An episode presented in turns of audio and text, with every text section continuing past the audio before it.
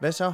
Historie Junkies. Yes. Velkommen til endnu et afsnit af Vanvittig Nej, det står jeg. Verdenshistorie. Nå, du kom først. Du, øh, du har måske bemærket, der står afsnit 101, og hvis du ikke lige har hørt de seneste afsnit, eller bare ikke har Du hørt det, levede under en sten. så, øh, så kan Mm. jeg fortælle, at Pixie-formatet det er væk. et andet liv. Nu er der kun nummererede afsnit, og det er simpelthen en beslutning, vi har truffet ud, for, ud fra øh, den betragtning af, der var ikke den store forskel på de to formater Nej, alligevel. så Altså, nu er det bare et format. og det var sgu meget nemmere at finde ud af i starten, da vi kun kørte nummereret alligevel. Lige præcis. Og det var så til alle, altså for prins Knud, Ja, øh, til dem, der ikke har fattet, at det bliver også der sidste sker. gang, det at er vi det siger nemlig. Og øh, det er jo igen den nye verdenshistorie med mig, Alexander Janko, a.k.a. prins Knud. det. okay, skal vi tage den en gang til? Nej, igen? men jeg er helt med. Okay. Okay. Jeg er helt med nu. Men det, det sætter jo øh, unægteligt dit øh, manus i dag i et helt andet lys, hvis du skal tage den Ja, flere gange. Det bliver et langt afsnit. Det det er det. kan jeg lige så godt sige. Jeg hedder selvfølgelig som altid Peter Løde. Yes. Og inden vi går videre, så øh, skal vi lige have et ølglasset. Det skal vi. Ba, ba, ba, ba, ba, ba, ba. Det er en lytterøl. Oha, oha. Det er øh, fra første gang, vi optrådte i Aalborg, der kom der en dude. Den er meget gul. Den er meget gul. Der kom en dude med en stor kasse bajer, som er nede fra Augsburg. Og det er Ja. ja. fra øh, Augsburg, øh, det er Biermannefrakturen. Øh, og det er simpelthen øh, en øl, der, det er Riegele Biermannefraktur, og den hedder Dulcis. Dulcis. Svølf. 12. Svølf. Og den, øh, den, er, den er 11 procent. Okay, Jamen, det er godt, jeg ikke skal køre hjem. Ja, præcis. Det er godt, at øh, jeg skal køre hjem. Øhm, men den er ja, 11 procent et lys, lys, lys øl. Jeg tror, vi er ude i sådan et forsøg på at lave en, øh, ligesom den belgiske trippel, altså en lys, meget stærk øl, og så skulle den gerne have et honning sødt præg. Skål. Skål.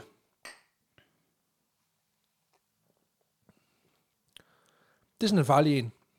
Der er man godt komme til at drikke hele glasset, og så tænke, hold da op. Ja, men jeg kan faktisk godt smage, at den har noget honning i den. Den har et eller andet sødt over Den sig. har noget sødme over sig, men den er overhovedet ikke øh, spritet. Nej. Den Jeg har en synes, lille bitte smule, men ikke sådan den der bæ- brændende sprit. Det er bare sådan, det er bare lækkert. Ja, jeg synes, det, jeg synes sgu, den er god. Ja. Det er mig, der har taget en historie med i dag. Og, øh, Bring det på, søster. Jeg synes, at... Jeg synes, det er en ret fed historie. Det må jeg indrømme. Uh, det, er, det er altid godt, når en der siger det. Ja. Øh, jeg vil sige, dagens hovedperson er fucking badass. Fucking sej. Ja, fucking badass. Fucking sej. Badass. Vi skal nemlig vende tilbage til noget, som vi har dækket et par gange efterhånden, nemlig super seje krigshelte. Ja, tak. Øh, Det lugter af dårlig røv. ja, det er også dårlig røv. kan jeg Kæmpe godt lide. dårlig røv. Altså, han har den dårligste røv. Han er den dårligste røv i hele herren. Ja. Ja, fedt. Øhm, for i dag, der skal vi nemlig til nogle af de allermest legendariske slagmarker med ingen ringer end Adrian Carton Deviat. Adrian Ktong Det- Deviat. Deviat. Jeg vil bare kalde ham Adrian Deviat Ja, tak. igennem det meste. En soldat, der simpelthen bare nægtede at dø. Og det er faktisk de bedste soldater. Altså, hvis du sådan skulle rangere soldater Mhm. mm. over, hvem der er gode og dårlige, så dem, der ikke kan dø, de er faktisk i toppen. Ja. Problemet var bare, at han rigtig, rigtig gerne ville. Nå, okay, så han, han lever et kæmpe liv med alt det, han ikke må. Han prøver, men kan ikke få lov. Okay, Ja. Øhm, og men han måtte faktisk se så sig han selv. vil faktisk gerne dø.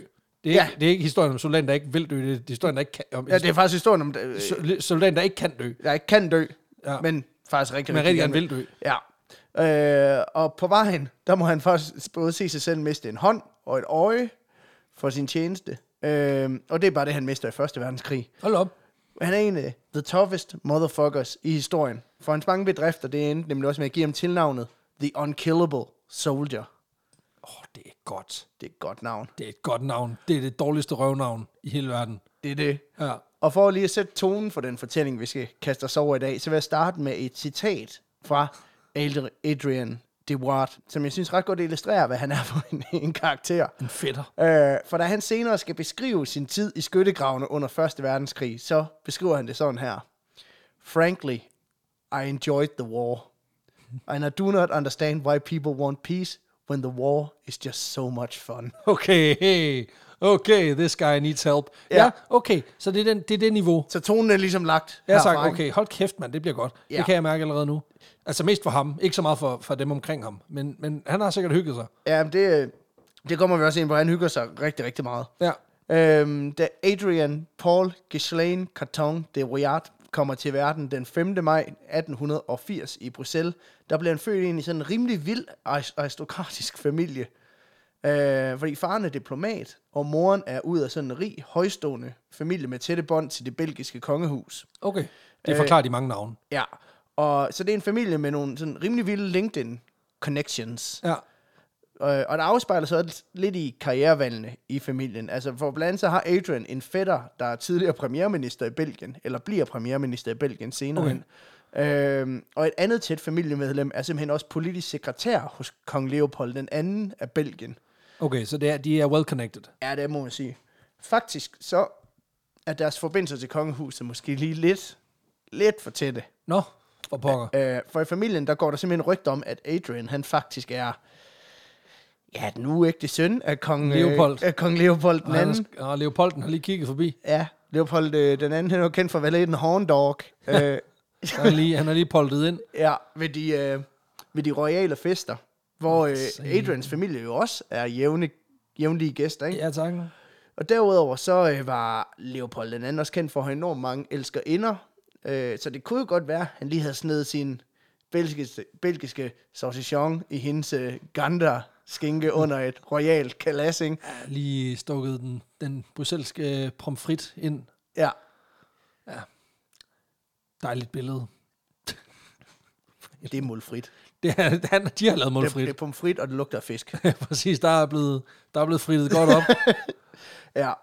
Men om ikke andet, så øh, der sker der i hvert fald det, at Adrian han øh, mister sin mor, da han er 6 år gammel. Nå, Øh, for hun går bort, eller går bort, går bort. Altså hun går i hvert fald et andet sted hen, fordi man mister sin mor, der mener, at far finder hende i seng med en anden, og vil skilles.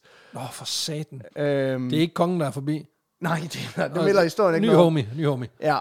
Men i rigtig mange af kilderne, der bliver det simpelthen beskrevet som om, at hun er død for real. Men, men det passer ikke, fordi i 1886, samme år som Adrian angiveligt mister sin mor, der blev hun altså gift med en anden gut, der hedder Demosthenes Cooper. Han, er også, han kan godt lide den mås. Altså, Den mås, den mås han have. den mås han er. Nå, jamen altså, så, så død, det betyder død for, hende, død for faren. Ja, der står går bort, men det ja, betyder... men ja, Den blev bare she's over i dead to nabolej- me. Ja, ja. nabolejligheden. ja. Ja. Men det er den måde, som kilderne beskriver det på. Ja, og tak. faktisk så, så jeg en historiker på nettet prøve at forklare, hvorfor det er omtalt sådan i mange af kilderne. Og han mener, at der er noget, der tyder på simpelthen, at faren han simpelthen siger til sin søn, at mor hun altså er død. Ej, okay, det er også hårdt. Ja, det- Altså, jeg ved, utroskab er noget lort, men det der, det er alligevel også voldsomt. ja, men du skal huske, det er mere anseligt, end, ja det er end at være selvfølgelig skilt. rigtigt. Det er selvfølgelig rigtigt. Ja, altså. Så, øh, så, så, så hun- det er bare en så hun kører, væk? han er bare en smider enkemandskortet. Ja, det er også øh, det er hæftigt nok. Ja, og det er, er sådan, altså, jeg har hørt orgasme omtalt som den lille død, men det er måske lige bogst- at tage den tand for langt, ikke? Åh, oh, men altså, øh, ham der, det er jo så ikke Demosthenes, der lige var inde og, og, og kigge. Jo, det tror jeg, det var. øh, det Nå, har jeg okay, lidt så, ideen så, om. så, okay, men han har sgu givet hende den store død, så. Ja, ja. Ja, og det kunne, øh, Og der har faren været sådan, det kunne Adrians far sgu ikke lige holde til. nej, Fair nok. Fair mor nok. hun er helt død nu. Ja, hun er helt... Ja, men det lyder også fuldstændig sindssygt at være sådan, nej, mig, jeg er ikke, jeg er ikke blevet skilt, jeg er jo jeg er jo blevet enkemand. Ja, Sådan, "Jamen, jeg så hende nede i brusen den anden dag, hun, jeg slår hun, dig er, af, men- hun, er, hun er der lige, hun er lige derovre. Ja, men hun er jo dead to me. Ja, skal jeg huske på. præcis. Ja. præcis. Men øh, det, jeg tænker også, det kan også være, at faren bare har været lidt for, for direkte over for sønnen, og bare har, øh, så har sønnen misforstået det, fordi han er seks år gammel, og han bare har været sådan, prøv at høre, far kom hjem, og så er mor blive flækket midt over, så hun kommer ikke hjem mere. og så har han Det bare, overlever man jo ikke. så har han bare tænkt, nej, det, det kan man Så jo. nu har jeg to halvmødre. Ja, det er præcis. Men, Nå, øh, men øh, ingen mor. Nej, om ikke andet, så fører det her tab i, i gåsøjen, altså til, at faren han søger arbejde i Ægypten og tager Adrian og hans øh, søskende med til Cairo, yes. hvor faren får arbejde som magistrat og advokat hos Kairos elektriske togbanekompani. Selvfølgelig. Og jeg, altså, jeg prøvede at finde ud af, om det rent faktisk er, fordi de laver eltog, og jeg har ikke kunne finde ud af det, men jeg tænker, det er en form for egyptisk letbane. Det lugter sådan. Så, så der er jo nok penge at hente. Ja, og hvis, Formentlig. hvi- hvis man synes, det er svært at køre letbanen, når der er faldet lidt altså, blade, så prøv at køre det igennem sand. Sandstorm. Ja. Og den bare kører i baggrunden. Du, du, du, du, du, du, du, du, du. Det er ja. ikke Darude Sandstorm. Er det ikke det? Nej. Darude Sandstorm, det er det. Satans. Og det er flute. Mm. Pis. Det er bare Coen Brothers med flute. Lort. Ja.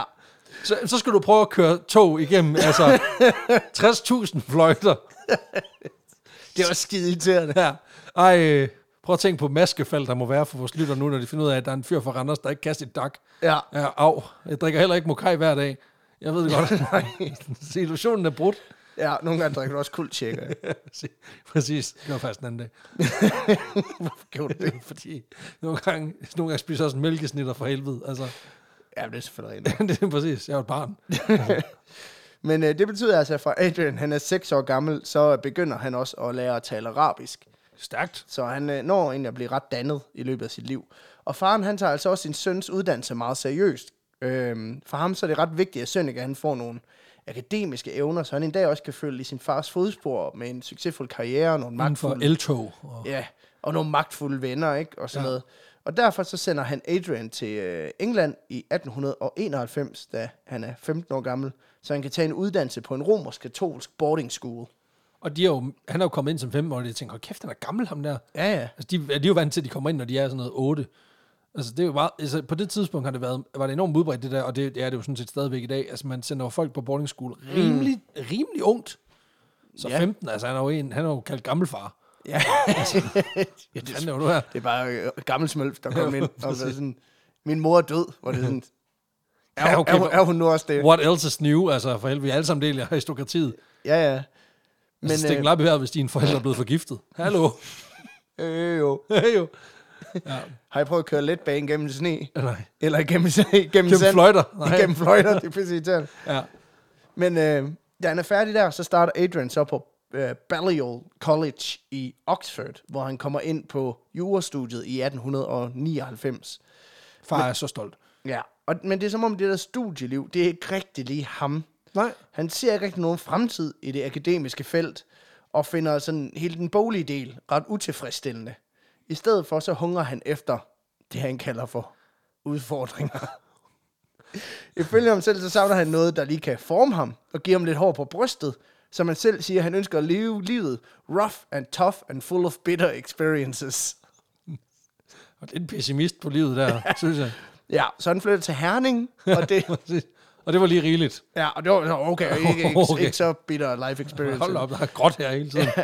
Kommer du ikke fra England? Jo, men det her, det er... Det er jo, det er jo helt, jeg får godt grimme tænder. Hold da op. Hold kæft, det ser indavlet ud herovre. Ja. ja. Men øh, ved du, hvad Adrian han tænker, han, han godt lige kunne have godt af? For at få noget roughness ja, og Hvad noget der, bitter Ja, experience. hvad der vil give ham lidt hår på brystet. Nej, kom så. Fucking krig. Nå, han tænker, okay, så han er sådan, okay, han er sådan liderlig, krigsliderlig. Ja. For vi kan se på de soldater, der vender hjem fra krig, at de har i hvert fald både De er både rough og tough og, og full of bitter, life experience. experience. Ja. Det lyder lidt som om, han, er- at det at være soldat for ham, det er lidt ligesom at være med i Robinson på en eller anden måde. Det er sådan, du ved, du kommer hjem, ja, det er hårdt, det er ikke til tider alt særlig sjovt, men det danner dig, når Jacob Kjellberg, han råber nogle ord af dig, ikke? Præcis. men det skal sgu være hårdt. Altså, ja, præcis. Men, og han indrømmer det også selv, at han nok har sådan et rimelig romantisk billede af, hvad det vil sige at være i krig. Nå, altså man løber fra skyttegrav til skyttegrav, bliver overhovedet ikke ramt. Ja, men øh, han er sgu egentlig også ret ligeglad med, øh, hvad eller hvem han kæmper for. Okay, det, ja. Ja. se, det er godt. For ham så er det glory in combat, der er det vigtigste. Okay, så han vil gerne, han vil gerne have fra, altså Ja. mod Valhalla. Ja, for som han siger, jeg, jeg, ved, jeg ved, at den ideelle soldat kæmper for sit land, fordi det er kamp, og ikke af nogen ideologisk grund. Politik og ideologi er noget, som historikerne kan hive ned over bagefter. Okay, så det, det er en ultimativ patriot. Ja. Ja. Og faktisk så erklærer han net- netop også ret tidligt, at han er fatalist. Altså, han tror på, at alle soldater på et eller andet tidspunkt i krigen vil møde det, han kalder for det, han, ka- det, det, han kalder for sin øh, skæbne time, altså det øjeblik, hvor de dør. Og så er det så der, øh, altså, så er det med at gå ud i en blaze of glory, og gøre det så gloværdigt og så ærefuldt som muligt, når du, når du står i den her sidste time. Jamen, så skal du trykke venstre, venstre, firkant, rød. Ja, Og så når du kan høre, at han siger, fatality, så ved du, der var den. der var den. Det Yes. var fedt. Fuck, det var fedt. Det var fucking fedt. Nå, det er ærgerligt, der bare ikke er noget herfra. Lort. lort. Nice. Men derfor så er han også, sådan, rim- han er også rimelig laissez-faire med, hv- hvor han lader sig væve henne. Og så er han bare sådan, han skal bare ud og slås. det vigtigste for ham er, at han, du ved, han kæmper på et hold, som ligesom Ja. Ligesom er alle under her. angreb, ikke? Øh, Nå, okay, så, okay. ja, eller i hvert fald, som skal forsvare sig mod nogen, der, Okay. okay. der angriber dem. Øh, en overgang, så overvejer han at tage en tur med den øh, franske fremmedlegion eller drage øst på for at tjene det britiske imperium i kolonierne i Asien.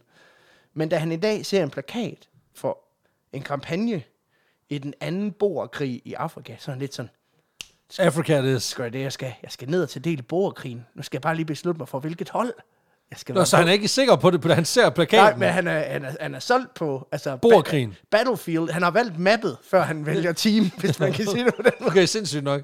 Ja. Ja. Han tænker, der er varmt, det er noget med noget, noget tøj, er noget, noget luftig kluns, og Ja. ja. måske en sjov hat. Cool.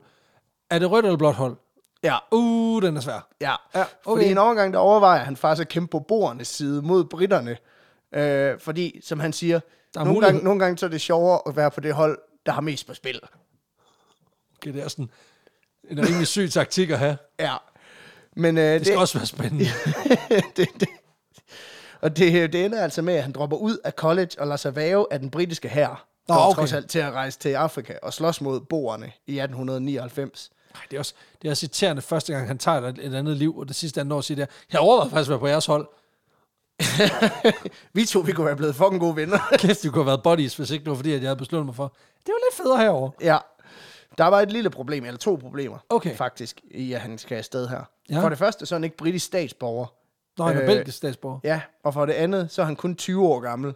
Og det må man ikke. Nej, det vil faktisk sige, at han hverken kan eller må lade sig væve til den britiske hær. Nå, Så til hvad skal man være, 21 eller sådan noget? Ja, det tror jeg. Nå, Nå, okay. Jeg okay. tror, det er det, der er grænsen på det her tidspunkt. Så til sessionen, der opdægter han lige sådan fiktivt alter ego til lejligheden. Nå, nej. For den dag, der er det ikke den 20-årige Adrian de Weird, de Weird der øh, går ind i sessionslokalet. Nej, Det er i stedet for... John Longwood.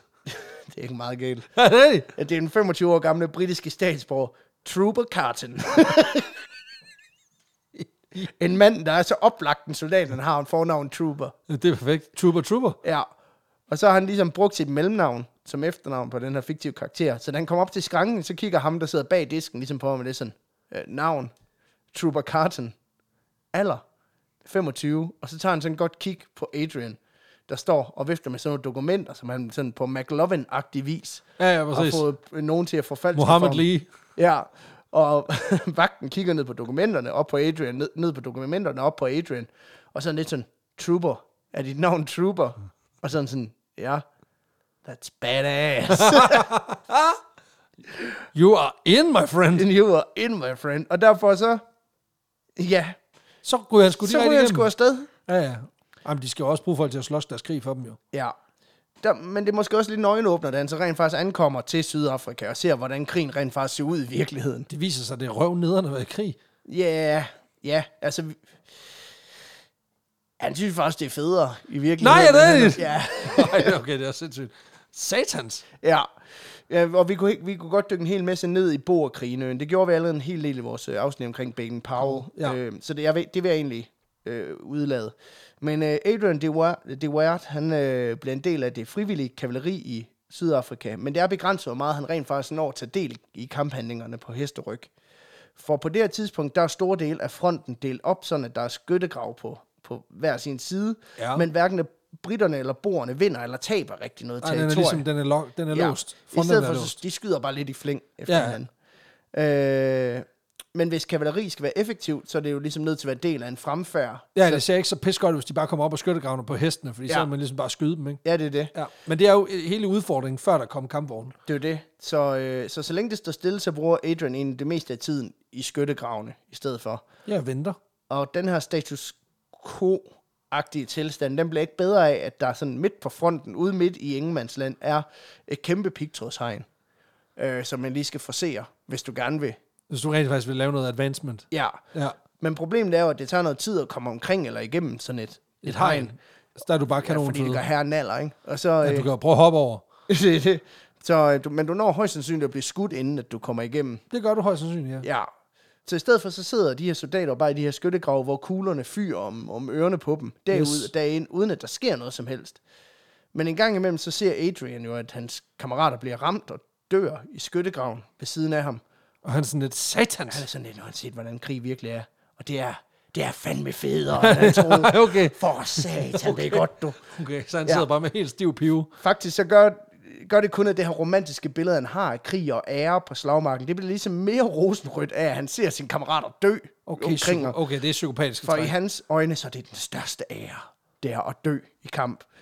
Hvilket er ret vildt at tænke på, at det er den konklusion, han når frem til ved at se unge mænd dø ved siden af, bare se Karsten ved siden af blive skudt gennem hovedet og være sådan, wow, jealous. For så så much jelly.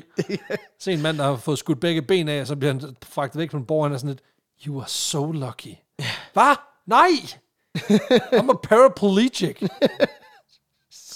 det kommer vi til. Ej. Men det her ønske om at være om ære i kamp, eller i hvert fald at dø i forsøget på for ære i kamp, det gør også, at han til sidst simpelthen ender med lige at hive sin obers til side og være lidt sådan, Kunne vi ikke steppe it up a notch? det der pigtrås herinde, ikke? Skal jeg tage det? Det, det kan jeg godt fikse. Jeg tager det. Hvis du giver mig en klipper, så ordner jeg det. Jeg ordner det. Og Obersten er lidt sådan, men du, men du dør, og Adrian er lidt sådan, øh, ja. Okay, sindssygt. Og man må sige, at der træffer Obersten det fornuftige valg, for han kigger Adrian direkte i hovedet og siger, you're a fool, Trooper Carton. Og han er sådan lidt, jeg er slet ikke Trooper Carton, så. ja. Det er ham, der er psykopat. Men Adrian G. White, han er genial. Altså, Ja, ja. præcis. Men Adrian han er lidt sådan, satans. Faktisk så er han så frustreret over, at han ikke må lave den her suicide mission, at han skriver i sin dagbog, War was still eluding me, and my vi- eh, vivid imaginings of changing, charging Boas single-handed and dying gloriously with a couple of posthumous vic- Victoria Crosses were becoming a little hazy. Så, Så han han, kan simpelthen, simpelthen, han kan simpelthen, han kan mærke, han kan smage døden, ja, og han fik lov at få den. ja, og samtidig så bliver hans forestilling om at få nogle Victoria Crosses efter døden, det bliver langsomt mere og mere tåget på en eller anden måde. Ja, ja, ja, fordi at han, kan ikke, han kan ikke få lov Nej, til simpelthen at gå i døden.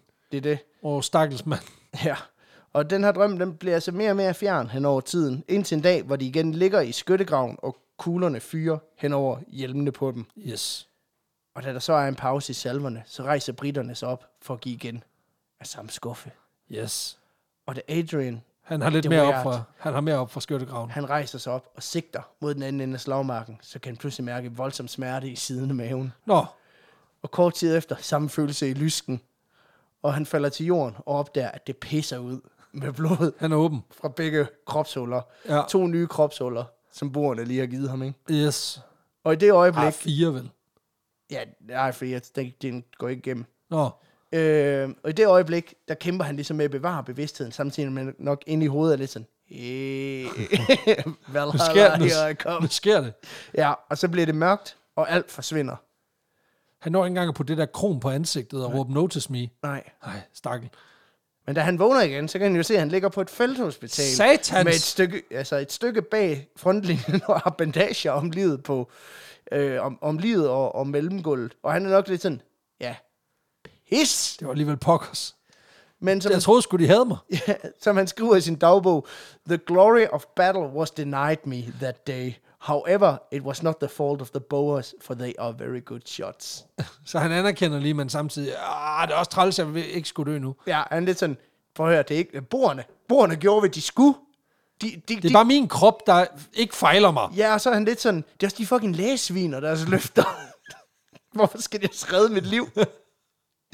Lad det nu bare pisse ud for ja. ja, helvede. for om ikke andet, så kort tid efter, der får han besøg på sit sengeleje af sin overkommanderende, der ligesom også afslører over for ham, at de i mellemtiden har fundet ud af, hvem han i virkeligheden er. Så, ja. så det viser sig, at Trooper Carson, det er bare noget, han fandt på. Ja, det er ikke den 25-årige McLovin-agtige Trooper Carson, der ligger i sengen. Det er den 20-årige Fogel-type, øh, Adrian de Weird. Og med den afsløring, så bliver han så sendt tilbage til England for lige at komme sig over sine skader. Ej, han var så tæt på. Ja, og for lige at gøre det hele værre, så er det også her, at øh, Adrians far, han for første gang finder ud af, at hans søn faktisk er droppet ud af sine studier. For at tage til bord. Ja. I bordkrig. Fordi han får selvfølgelig at vide, at din søn er blevet såret i borgerkrigen. Og sådan sådan, hvor, Hva, hvad for noget? hvad? Nej, han læser på universitetet i England. Og der har han, der har han ikke været i fire måneder. Hvad for noget? Nå, okay.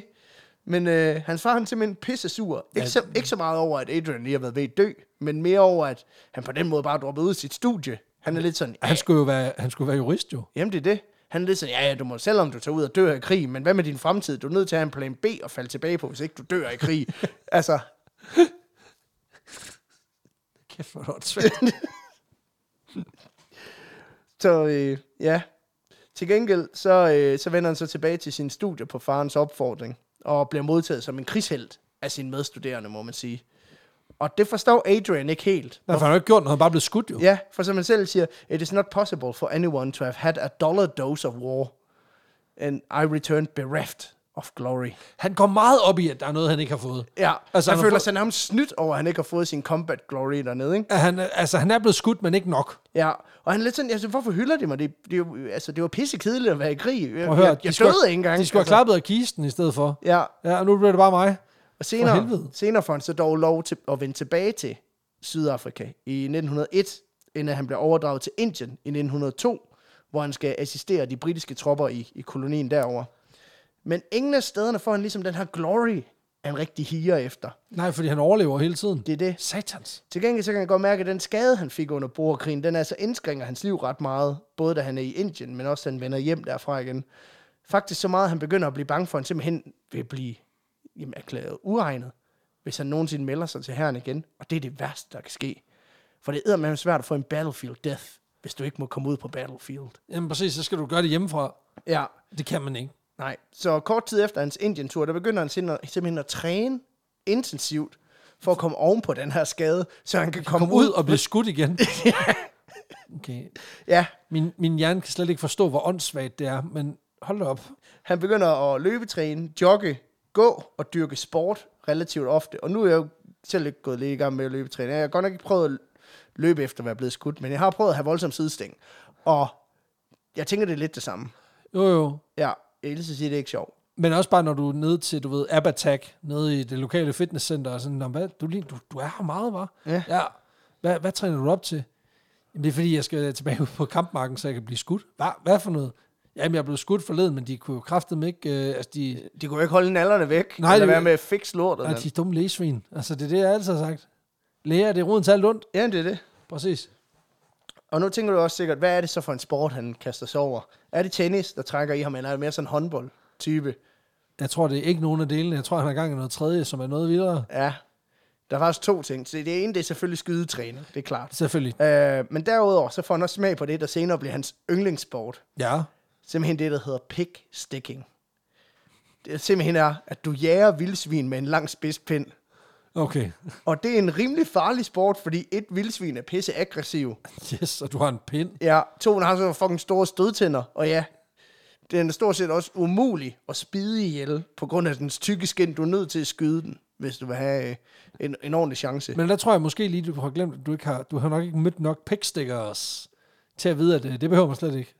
Pick Man kan, bare, stickers. man kan bare stikke den ihjel. Ja, men det, det er også det, der er det fede, mener Adrian. Altså, han beskriver selv i sin dagbog, at one thing is the spirit of the hunt. The aspect that makes me love the sport is the fact that the pig and I are equals. Either I kill him, or he kills me. Det, det, Og jeg ved ikke, hvor meget Battlefield Glory der er i at blive slået ihjel af en gris. fordi du ikke, fordi du, du har tabt din pind. Ja, Men også, altså, nu ser jeg bare noget. Hvis det er det, der er logikken, at den kan slå mig ihjel, og jeg kan slå den ihjel, så kan du også godt have et håndvåben. ja, ja. Det er jo ikke sådan, at der ikke er jæger i dag, der bliver slået ihjel af vildsvin. Det gør de jo. Også selvom de har våben. Ja. Bare være tilpas ringe Det er til at ikke bruge dem. glorious. Det er bare, Det er bare sørgeligt. træls. Det er bare træls. Ja. Men øh, i samme ombæring beskriver han så også, hvordan et vildsvin på et tidspunkt angriber ham. Øh, og hvor den faktisk er lige ved at tage livet af ham, fordi han taber den her pind, Det er jeg siger. øh, efter, efter at øh, vildsvinet angriber ham. Og han må simpelthen holde svinet fast i stødtænderne, som sådan et ret, for at, at den ikke kommer, Til højre. Til Ja. højre. for at den ikke kommer tæt på, og ikke bare dræber ham på stedet. Og mens øh, vildsvin, det ligesom står over ham, og han ligger på jorden og prøver at få et angreb ind, så, øh, så formår han at, simpelthen at knalde en skarp sten direkte ind imellem øjnene Ja. på den her... På det her svin. pandebræsten. Lige det allerfarligste Ja. sted. Og det dør han sgu ikke af. Nej. Øh, den blev faktisk bare... Pisse sur. Den blev pisse sur. Der er ikke noget, der pisser vildsvin af, som er angrebet med en flintesten mellem øjnene. Øh, Ja, det kan de ikke lide. Nej. nej. Det har jeg også hørt. Men han ender alligevel, du ved, med at få overtaget på den, fordi der er det her element of surprise. Den er ikke lige regnet... Den Det havde er, jeg sgu ikke lige regnet med. det har jeg Altså, sgu den, ikke han, lige set så- den så ham tage pinden og tænkte, ja, jeg har den. ja. Så han ender med at få overtaget på den, så han ligesom kan holde den bagfra. Og så s- sætter han sig op på den. Og så øh, Og nu magner han den. rider han det her vildsvin på en rodeo-tyr. Altså, som en, som, som en rodeo-tyr i, i et lejeland, ikke? Ja, ja, ja. Indtil den bliver træt Så han kører den helt træt. Ja, og så spider han den så ihjel med spydet efterfølgende. Hold da kæft. Ja. Og man kan sige, at nu var en del af ideen med at dyrke sport, jo, at han skulle komme sig oven på sin skade, men der ved jeg ikke, om vildsvine wrestling er sådan den bedste måde at komme sig oven på en, en, en, en skudskade. Jeg ved ikke, altså jeg tror da, at mængden af adrenalin, den ligesom gør, at du bare er iskold over for det faktum, at, du, altså, at det gør lidt ondt i siden. Ja, måske. Ja. Øhm, men øh, i 1904, der blev han så en del af... Øhm, I 1904, der blev hans regiment så igen overflyttet til Sydafrika, hvor han blev forfremmet til det, der hedder Aid the Camp. Altså sådan en assistent til, til herreføreren. Yes. Og øh, det betyder altså, at han vender tilbage til Sydafrika igen. Men fordi han ikke har sådan alt for meget at se til som 8 the Camp, så ender han egentlig mest af alt med bare at spille polo og lave mere pigsticking, for lige at fordrive tiden. Øhm, Mm. Bare lige forhold til skarp. det er det, Og, og, og få en lille bitte smule, altså risiko for død. det er det. Ja. Ja. Og lige få den der duft af, at du er lige ved at krasse af, ikke? Ja, ja, ja. I 1908, der bliver han så formelt britisk statsborger. Øhm, fordi Og han han jo har også ikke, kæmpet for dem to gange. jamen det er det, han har faktisk været i herren i fem år. Øhm, så han ender i 1908 med at sværge troskab til kong Edvard den 7. og bliver dermed formelt britisk statsborger. Stærkt. Det er også i samme ombæring, han lige bliver gift, for han bliver gift med den tyske grevinde, Frederike Maria Caroline Henriette Rosa Sabine Franziska Fugger von Barbenhausen. Er det rigtigt? Ja, det, Hvor mange af det, han bliver gift med? Bare en enkelt. Jamen, Det er bare en enkelt. Ja, men igen, hvad for et navn bruger du i dag? Jamen, jeg Og ved der er ikke. han jo, der er han jo, han er jo glad for det. Han kan jo se en svindler, når han har en på afstand. Så er han bare sådan, lidt, ja, ja. Men det er jo smart også, fordi altså, hun deler jo sikkert navn med altså, halvdelen af kvinderne i bemeldte region, hvilket vil sige, Ja, yes. sikkert. han kan jo kalde hende alt i sengen, uden at det som sådan er et problem. Jamen, det er det. Hun opdager aldrig, at han har, at han har en elskerinde. det var bare dit fjerde, øh, fjerde fornavn, jeg brugte ja. i Ja. aften. Åh, Henriette. Ja. Ja, præcis. ja, det plejer du ikke at kalde mig. Nej, Nej, jeg tænkte, der Spiced skulle det lidt ske op. noget nyt. Ja. præcis. Men er du klar til en gang pigsticking, eller hvad? Kom i hvert fald til at- Pigslicking. Det går i hvert fald til at slægte dig med pikken i hvert fald. Nej, undskyld. Ej, det er også voldsomt. Ja. I 1910, der bliver han så forfremmet til kaptajn i den britiske hær, mens øh, han bruger store dele af sin tid, hvor han ikke er i udlandet, på at ride rundt på sådan forskellige estates i England, øh, og deltage i skydeturneringer og jagte og sådan noget. For simpelthen også at holde sig skarp. Ja, og det er også derfor, han relativt hurtigt begynder at stige i graderne, fordi han under de her jagter får nogle relativt magtfulde forbindelser, både i England og rundt omkring i Europa. Så han, har, han, så han netværker faktisk ligesom hans far ønskede, han gjorde. Ja, det kan man sige. Stærkt. Efter noget tid, så begynder han dog igen at savne at være. Tæt på The Blaze of Glory. Ja, det var sgu noget sjovere end at knække vildsminen med nakken, ikke? øhm, heldigvis, så hører Adrian, at der er noget i gære i britisk Somaliland. Så det er sådan lige, han stikker lige, en Behøver jeg, finger, behøver jeg stik- sige mere? han stikker lige en finger i vejret, for lige at se, er der, er der et sted, hvor man kan risikere at blive, at blive taget af dage som hvid mand? Britisk Somaliland. Ja, tak. Relativt godt bud. Godt på. På det her tidspunkt, der er Somaliland på øh, øh, Afrikas Horn en britisk koloni, men siden 1899, der har den britiske kolonimagt lagt i krig med den somaliske bevægelse, der hedder Derwish, øh, Derwish-bevægelsen, under ledelse af en gut, der hedder Mohammed bin Abdullah, som er det mest stereotype muslimske navn nogensinde, Yes. eller som britterne kalder ham, The Mad Mullah. The Mad Muller. Mad Mullah, og det lyder som et eller andet, du ved. Det lyder som et wrestlernavn. Øh, Ja, det er sådan noget, du siger, når- når din ven han flexer for sygt nede i fitten, ikke? Og det er sådan, åh, du har mad muller, mand. Men for ligesom at opretholde ro og orden i kolonien, så har britterne oprettet det, som de kalder for The Somaliland Camel Corps. Det er simpelthen, hvad an- navnet antyder, britisk kavaleri på kamelryg. Ja, tak. Og det er fedt, fordi så skal du ikke have vand med. Nej, du kan bare stikke et sugerør direkte i puklen, og så... det er sådan, det virker.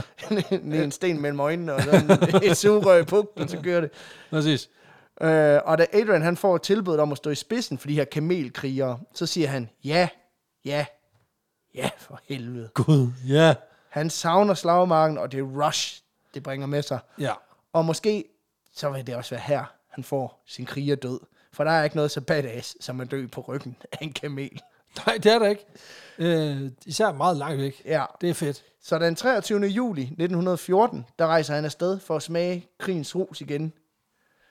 Fem dage senere bryder Første Verdenskrig så ud i hans egen baghave, ikke? Og så er han sådan lidt, ah, satans, jeg har prioriteret forkert. Ja, og da han hører det, der er han da også lidt, en, lidt ærgerlig. Øh, fordi det ville han da gerne have været med til. Han skulle gerne lige have været den første igennem døren, ikke? Ja, faktisk så er han stadigvæk på vej på båden til Somaliland, da han får at vide, at krigen er brudt ud. Og så er han er sådan vendt skivet. Nej, overhovedet ikke. Nå, han, han tager den ned til kamelerne. Han tager den ned til kamelerne. Ja, tak. Men som jeg nævnte tidligere, så det her med politik og verdenssituation, det er, bare, det er ikke noget, der interesserede ham. Øhm, så han har simpelthen lige overset, at shit was about to go down derhjemme. Faktisk så skriver han i sine erindringer, at I could hardly believe my ears when I was at Malta and heard that Germany and Russia were at war. And my cup of misery overflowed when on arrival at Aden, I learned that England also had declared war on Germany. Så nu er han bare rigtig sur over, at han ikke var der. Første parket. Ja, og det er lidt bittert. Altså, når det kommer til krig, så har han jo haft det sådan. Prøv at høre, nu er jeg gået herhjemme længe. Der sker ikke en skid. Der er ikke noget krig. Hvis øh, må- bjerget ikke vil, må komme, vil komme til Mohammed, så må Mohammed komme til bjerget, så rejser derned, hvor der er krig. Og det er fandme træls, når bjerget så lige kommer efter du... Øh, du... At du når at se bjerget køre forbi, mens du... Ja. Hey, hey! ja, lige præcis. Så det, er sådan, det står og ringer på ude på din hoveddør og siger, luk mig ind, det er bjerget. Øh, Jeg er kommet til dig. Pah, fuck, det lugter så meget, at man får en sms, om at bjerget ikke øh, kunne levere. Du var ikke hjemme på adressen. Ja, du blev men nødt du til kan, at... hente, du kan hente din krig ned i pakkeboksen ja. i morgen. Præcis. Gider ikke at vente til i morgen. Nej, nu har jeg jo kørt til lageret i Fredericia for at hente den for helvede. I wanna die now! Præcis. Men i hele 1914, der er han altså i krig i Somaliland, mens... Jamen, Øh, han holder den lige. Han holder den dernede. ja, ja. ja. Da han ankommer, der får han hurtigt sådan et rendezvous ud med de indiske og somaliske tropper og samlet øh, dem alle sammen under det britiske banner mod ham her, The Mad Mullah. Yes. Og over de næste par måneder, der får Adrian og hans kamelrytter hurtigt presset dervish-krigerne tilbage, inden de når sådan et standstill ved sådan et blockhouse, som det hedder, hvor dervish-krigerne formår at holde stand. Og et blockhouse, det er jo sådan et, et lille minifort, der nærmest er sådan kvadratisk, men det er ret højt. Ja, Øhm, og typisk så er der kun et rum indeni. okay. Øh, og med små huller rundt langs midten, hvor du lige kan stikke et gevær Stik løb, et gevær ud. øh, og så skyde. Yes. Øhm, og det er egentlig noget, som englænderne, eller britterne havde konstrueret, for, øh, da de koloniserede området i første omgang. Så de kunne forsvare sig, hvis der var ja, helt galt. for lige at holde styr på lokalbefolkningen, ikke? Og sådan Ja. ja. noget.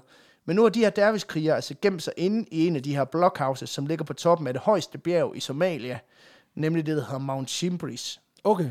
Og det er ret ufremkommeligt terræn, og fjenden kan se dem komme langt væk fra, og kan snipe dem ind i hovedet, når i nærheden af fortet. Så de, de står egentlig i en, for en forsvarsposition, en okay stærk en af slagsen. Ja. Ja. Og derfor så beslutter Adrian de Weird, at øh, i stedet for et øh, full-scale assault, og simpelthen angribe med alt, hvad de har, så skal de i stedet til en lille gruppe i forvejen for at spejde, sådan, hvilke våben og forsvar, der er på fortet, og så vende tilbage, så de kan lægge en strategi derfra. Ja. Og du ved, fordi der er god mulighed for at møde sit endeligt under den her operation, så melder han selvfølgelig selv til at stå i spidsen for den, det er klart. Så om natten, så sniger øh, Adrian og en gruppe af somaliske soldater sig i ly af mørke tæt på det her velforsvarede fort. Og øh, Adrian han beskriver, at de når helt hen til blokhusets øh, ydre mur, og jævnligt simpelthen kan se, hvordan der kommer geværer ud af skydehullerne Ja, ja. og så bliver trukket ind igen som sådan en orm, der Ja. ja. kommer ind og ud.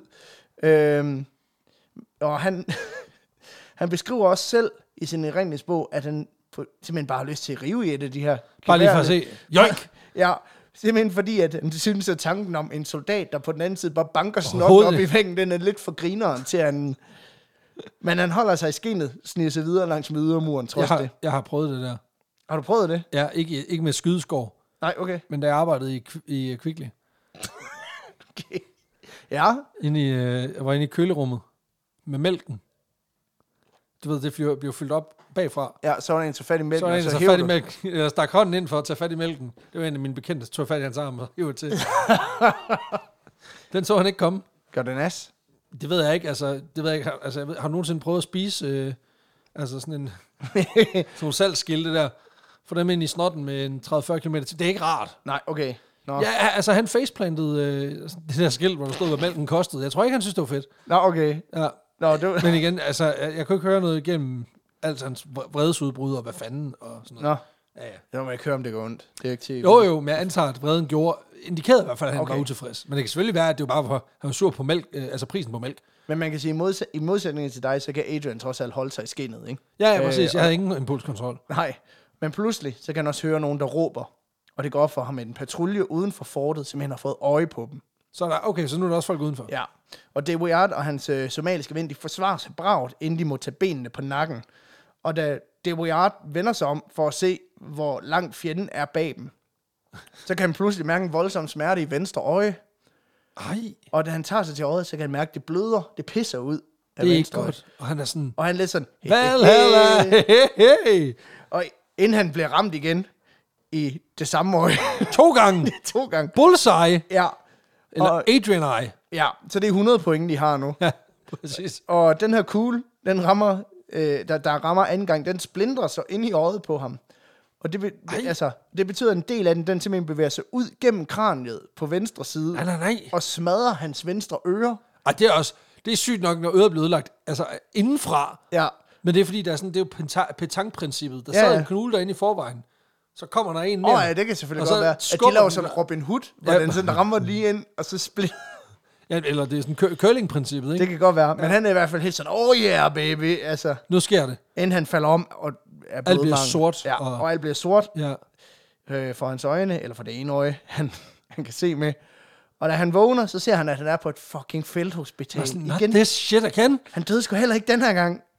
Øh, til gengæld så er han i meget voldsom smerte. Ja, det gør jo ondt at blive skudt to gange i hovedet, ja. jo. For da han vågner... Øh, så, Modsat i lysken, som jo er helt okay. ja, ja, så, jamen, det gør ikke en skid ondt. Nej, okay. Øh, og da han vågner, så står der en læge over ham, der forklarer, at prøv at høre, vi skal operere dig i øjet, hvis vi skal redde dit øje. Ellers så får du aldrig nogensinde synet igen, hvis ikke vi gør noget ved det nu. Og Adrian Hamilton havde, ej gud skal I fucking ej. Er det rigtigt? I skal ikke røre mig. Okay, han er is. Ja, fordi at lægen her på felthospitalet, han kan ikke fjerne øjet når- dernede, hvor de, hvor de er. Nej. Øh, det har han ikke redskaberne til. Så derfor så ved Adrian godt, at de vil sende ham tilbage til England, hvis han ikke får fikset lortet Og han nu. er sådan, der har jeg været en gang. Ja. Der er jo ikke noget krig der. Eller, Nå ja. ja, der er sgu da krig der! Ja, fordi det vil nemlig være hans eneste chance for, at han kan blive sendt tilbage til Europa, inden hans mission i Somaliland den er overstået. Ah, yes. Og som han selv siger, I will be going back to the Great War, I or no I. Okay, så badass. ja, Så han, han, han siger, au, au, au, du skal ikke røre mig, eller prøv lige at vente et øjeblik. Jo, få det opereret. ja, eller nej, de skal lade være med at Og operere det skal være med opereret, så han kan komme det. hjem. så, så, så, det bliver, så de bliver nødt til at fjerne det, men han er nødt til at komme til England for ah, at få det sindssygt. fjernet, ikke? Okay. Ja. Så han ser simpelthen, at han er blevet skudt to gange i øjet som en øjenåbner, for han kan komme tilbage Ah. og deltage i the good shit. Ej. Ja. Og planen virker. For okay. Okay. han bliver sendt tilbage til England, hvor hans øje bliver fjernet den 3. januar 1915. Han sidder tilbage på det der hospital og kan ikke se dybde længere og er sådan lidt, ha, de hoppede på den, mand. Hvem griner du? Adrian, you fucking genius. Kæft, nogle idiots. Så sad five. Jeg ramte ikke. Jeg ved ikke, hvor fanden min hånd er. Ja. Ja. Ej, jeg kan ikke. Hvad fanden er det her? Men dagen efter, der anmoder De Weert så om at få lov til at tage til Flandern for at tage del i Første Verdenskrig. Dagen efter, han har fået fjernet sit øje. Okay, sindssygt. Og fordi at britterne på det her tidspunkt virkelig, virkelig mangler officerer, Det kan også være, at de ikke lige har fået memo om, at han har fået taget sit øje ud. Ja, men det finder de ud af. Øhm, men fordi de i hvert fald virkelig, virkelig mangler officerer, så bliver hans ansøgning godkendt senere samme dag. Og gummistempel. Det eneste, de nævner overfor ham, det er, at han er nødt til lige at gøre et eller andet med det der øje der. Øh, nu kan jeg s- øh, m- øh, må- altså, måske sætte et glasøje ind. Nå, Altså- altså, altså Søren Pind for den Ja, ja. ja, fordi det skal jo nødt til at se ud som om, at de er nødt til at sende officerer ud, der er gået i stykker i manglen af bedre, ikke? Altså, Selvom det er det. selvom de, vi de facto sender folk ud og går i stykker. Ja. ja. Så han får simpelthen ja, et glasøje, Søren Pind-style. Yes. Hey. får skrevet papirerne under, sætter sig ind i taxaen på vej til dammskibet mod Vestfronten, og så snart at taxaen næsten er nået frem, så ruller han vinduet ned, smutter glasset ud og kaster det ud af vinduet. Nej, Ja. nej. Okay, som en kikkert fra Fordi- en frustreret russisk officer. For... For han skriver i sin bog, at hun synes, det så åndssvagt ud, og det var ukomfortabelt. Jeg kan for se dum ud. Hvilket også er sådan lidt, det kan du ikke selv se jo. Nej, altså, du, ved- du, det ved du ikke. Det ved du ikke en skid om, mand. Nej, Ja, det kan selvfølgelig være, at der kigger sig i spejlet inden, men ja. Men han, men sindssygt. så han går sim- simpelthen fra Søren Pind-style til Pirate-style. Ja. Fordi da han når frem til damperen, Nej, så, så- så, er han sådan lidt sådan, hvad har I ikke lige en klap, jeg må få? Ja, fordi mit, ø- ja, mit Ja. ja. glasøje faldt ud. Så han får sådan en stor sort klap, som man putter over venstre øje, og det bliver sådan hans signature, hans kendetegn. Ja, det, Senere, er, den ligner en, det ligner, den ligner en, en, en, ved ikke, en, den ligner en rød baron. ja. Ja, altså, de OG. Og bare lige for at tage en status. Vi har at gøre med en mand, der drømmer om at dø i krig, og indtil videre er han blevet skudt i maven i lysken to gange i året. Og han er ikke, han er ikke engang tæt på at dø endnu. Nej, altså, han bliver jo ved med at klare den jo. Ja, det eneste, han, han, det har gjort, det er, at han nu ligner en pirat, der er på vej mod et søslag, da han står der på dampvognen. Men skal til Flandern. Ja, på vej mod Frankrig. Adrian de Ward, han øh, ankommer til øh, Vestfronten i slutningen af februar 1915. Og lidt ligesom da han deltog i Boerkrigen, så er den her krig bare lidt noget andet, end det han har set før. Fordi krigen i Somaliland ain't got shit. on this. For nu bliver det vildt. This is the good kush. Altså, Nu bliver det, nu, det, er det, det er det krigeste krig, du ja, kommer ud i det det er her. brutalt, det er hårdt, det er direkte umenneskeligt at være på Vestfronten. Det er skyttegrav. Det er alt det, han har drømt om. Det er præcis, nu bliver det ikke, nu kan det ikke blive ja. federe. Og da De Weert, han ankommer, så er britterne midt i en periode, hvor de med jævne mellemrum blev udsat for bølger af beskydninger og granater. Og det betyder, at præcis som ved borger, øh, eller borgerkrigen, så dør de unge mænd simpelthen om dem som fluer. Så han er bare sådan, nej, du behøver ikke sige mere, hold nu op, jeg har stiv pive eller noget. Altså, det, ja, ham officeren, han mødes med, han er sådan, sådan, du skal bare lige forberede dig på, det er hårdt derude, hvor det er sådan, forberedt hele livet. fortæl mig mere. Præcis. Jamen altså, du skal bare vide, altså, der er jo, der er jo unge mænd, der dør, hvor det er sådan, uh, uh, fortæl mig mere, ja. din frække fyr. Åh, oh, din ja, beskidte slagmark. det er Weird, han synes, det hele det er pænt fedt. Han, er, På for, Vestfronten. han kan ikke i få første nok i valg. vest. Hold da kæft. Ja. Ja. Faktisk så beskriver han i sin erindringsbog, at han på et tidspunkt står og taler med sin næstkommanderende, da den næstkommanderende siger til ham, jeg vil ønske, du vil dukke dig lidt, når der kommer et granatbrag, øh, brag. bare for mine navers skyld. Og der s- siger det Bert, at han, altså, han skal lige til at tude hans ører fulde med at, prøv at høre, det skal du kraftedeme ikke bestemme, og jeg tror på den valgte time, hvor din tid kommer, og du dør med ære.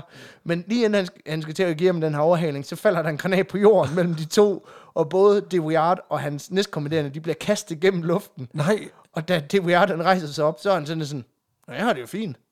Og, Og- og så kigger han sådan lidt rundt, hmm, nå, det var åbenbart heller ikke den valgte time. Og så bemærker han en handske, der ligger på jorden. nej, Og da han samler den op, så falder der en hånd ud. nej, Og det er det eneste, der er tilbage af hans næstkommanderende. nej. Og igen, så står han der lidt sådan, jealous. Fuck. Ja, Ej, det er så rimeligt. så igen, så har det jo lige duftet lidt til døden, og igen sådan gået ham totalt forbi. Men der er jeg også bare nødt til at sige, og det, det er hårdt det her. Men det havde jo ikke hjulpet, at han havde dukket sig. Nej. Så, så det er sådan lidt... Men det er jo stadig... Det er, fuck, det er jo tragisk. Ja, ja. Også bare, han, han, han vil virkelig gerne, han får ikke lov. Nej, Men alle omkring ham, de får virkelig lov. det er det. Ja. Men øh, det betyder ikke, at han går uskadt igennem det hele. For nu, hvor vi er ved det her med hænder, så på et tidspunkt, der er det Weird øh, på vej sydpå langs øh, med Vestfronten. Han kører på det, der hedder Meningvejen. Da ham og hans gruppe lige pludselig kører forbi en gruppe døde tyske soldater. Yes. Og øh, det undrer ham lidt, fordi han har ikke fået nogen meldinger om kamp med tyskere i det her område. Så han tænker, hvem har lagt de døde tyskere der? Ja, så han standser bilerne for at undersøge tingene nærmere, og for at lige bekræfte, at det er tyskere, og ikke nogen af deres egne eller et eller andet. Ja. For som øh, det Ward siger, hvis det var vores egne, ville vi jo ikke køre hen over deres lige. Så ville vi i stedet bare smide dem i bagagerummet og tage dem med videre. Okay. ja. Øh, men inden at han kan nå at gøre den tanke færdig, så rejser de her døde soldater sig op og sprayer bilerne med kugler sådan et sådan psych! Psych! Og øh, igen så ender Dewiart med at blive ramt og ligger nu såret på jorden i en pøl af sit eget blod. Og han sådan forsøger lidt- ligesom at mærke efter med hånden for at finde ud af, hvor blodet kommer fra. Men han kan umiddelbart ikke mærke noget. Primært fordi hans hånd, hånd Hånden, er- den er der ikke længere. den er der ikke. den kan han ikke mærke. Men det er sgu hånden, der mangler, ja. Satans. Helt konkret så er han blevet skudt lige igennem hånden. så store dele af håndfladen og håndledet simpelthen mangler. Shit, mand. Øhm, og så hænger to af hans fingre sådan lige fast med nød og næppe i Ej. huden. Åh. mens hans armbåndsur det er splindret og har boret sig ind i underarmen på ham og spredt metalsplinter i hele hans underarm. Det var ellers dyrt psycho, det der. Ja, og som han siger, it will be the last time I ever wear a watch. Ja, for det er jo urets skyld. Ja, Det er rigtigt. Ej, jeg tror mere, det er ment sådan, ja, okay, men jeg har jo ikke noget af den Nå, på. nå ja. nu falder det jo bare ja. af, jo. Men det går også pænt naller, øh, det her. Ja, det gør det jo. Altså, når der spreder sig sådan en seamaster direkte ind i armen, og, og hånden også falder af, i øvrigt. Ja, ja, Det er lort. det er det. Så da der er et øjeblik er stille, mens tyskerne de lader, så rejser det Weird sig op og tager benene på nakken. For Og det, så, så meget glory var der heller ikke. jamen, jeg tror, det er det der med sådan, at Nej, han dør. Han bliver bare beskudt. Han får ikke lov til at, at, ligesom Ja. ja. at, at kæmpe sig til Ja, død. ja. At, det, at, at man skal, der er ikke nogen af jer i at ligge og få blød på, på du Det skal, skal, det skal være helt rigtigt. ja, det tror jeg. Ja. For det er åbenbart heller ikke i dag, døden i hvert fald kom efter. Han er jo sådan lidt ligesom de der, du ved, når man snakker med, med nogen, som fortæller om, at de har jo planlagt deres bryllup, siden de var en lille pige. Ja, Og han er sådan lidt, ja, jeg har jo planlagt min død på slagmarken, siden jeg var seks. Ja. Så, øh, og jeg tænker mig, en stor kjole. præcis, præcis. Og en kirke, og jeg er en mand med sort og hvidt. Ja, Han må også godt være nazist. Det er også okay. det gør ingenting. Nej, præcis. Ja, ja.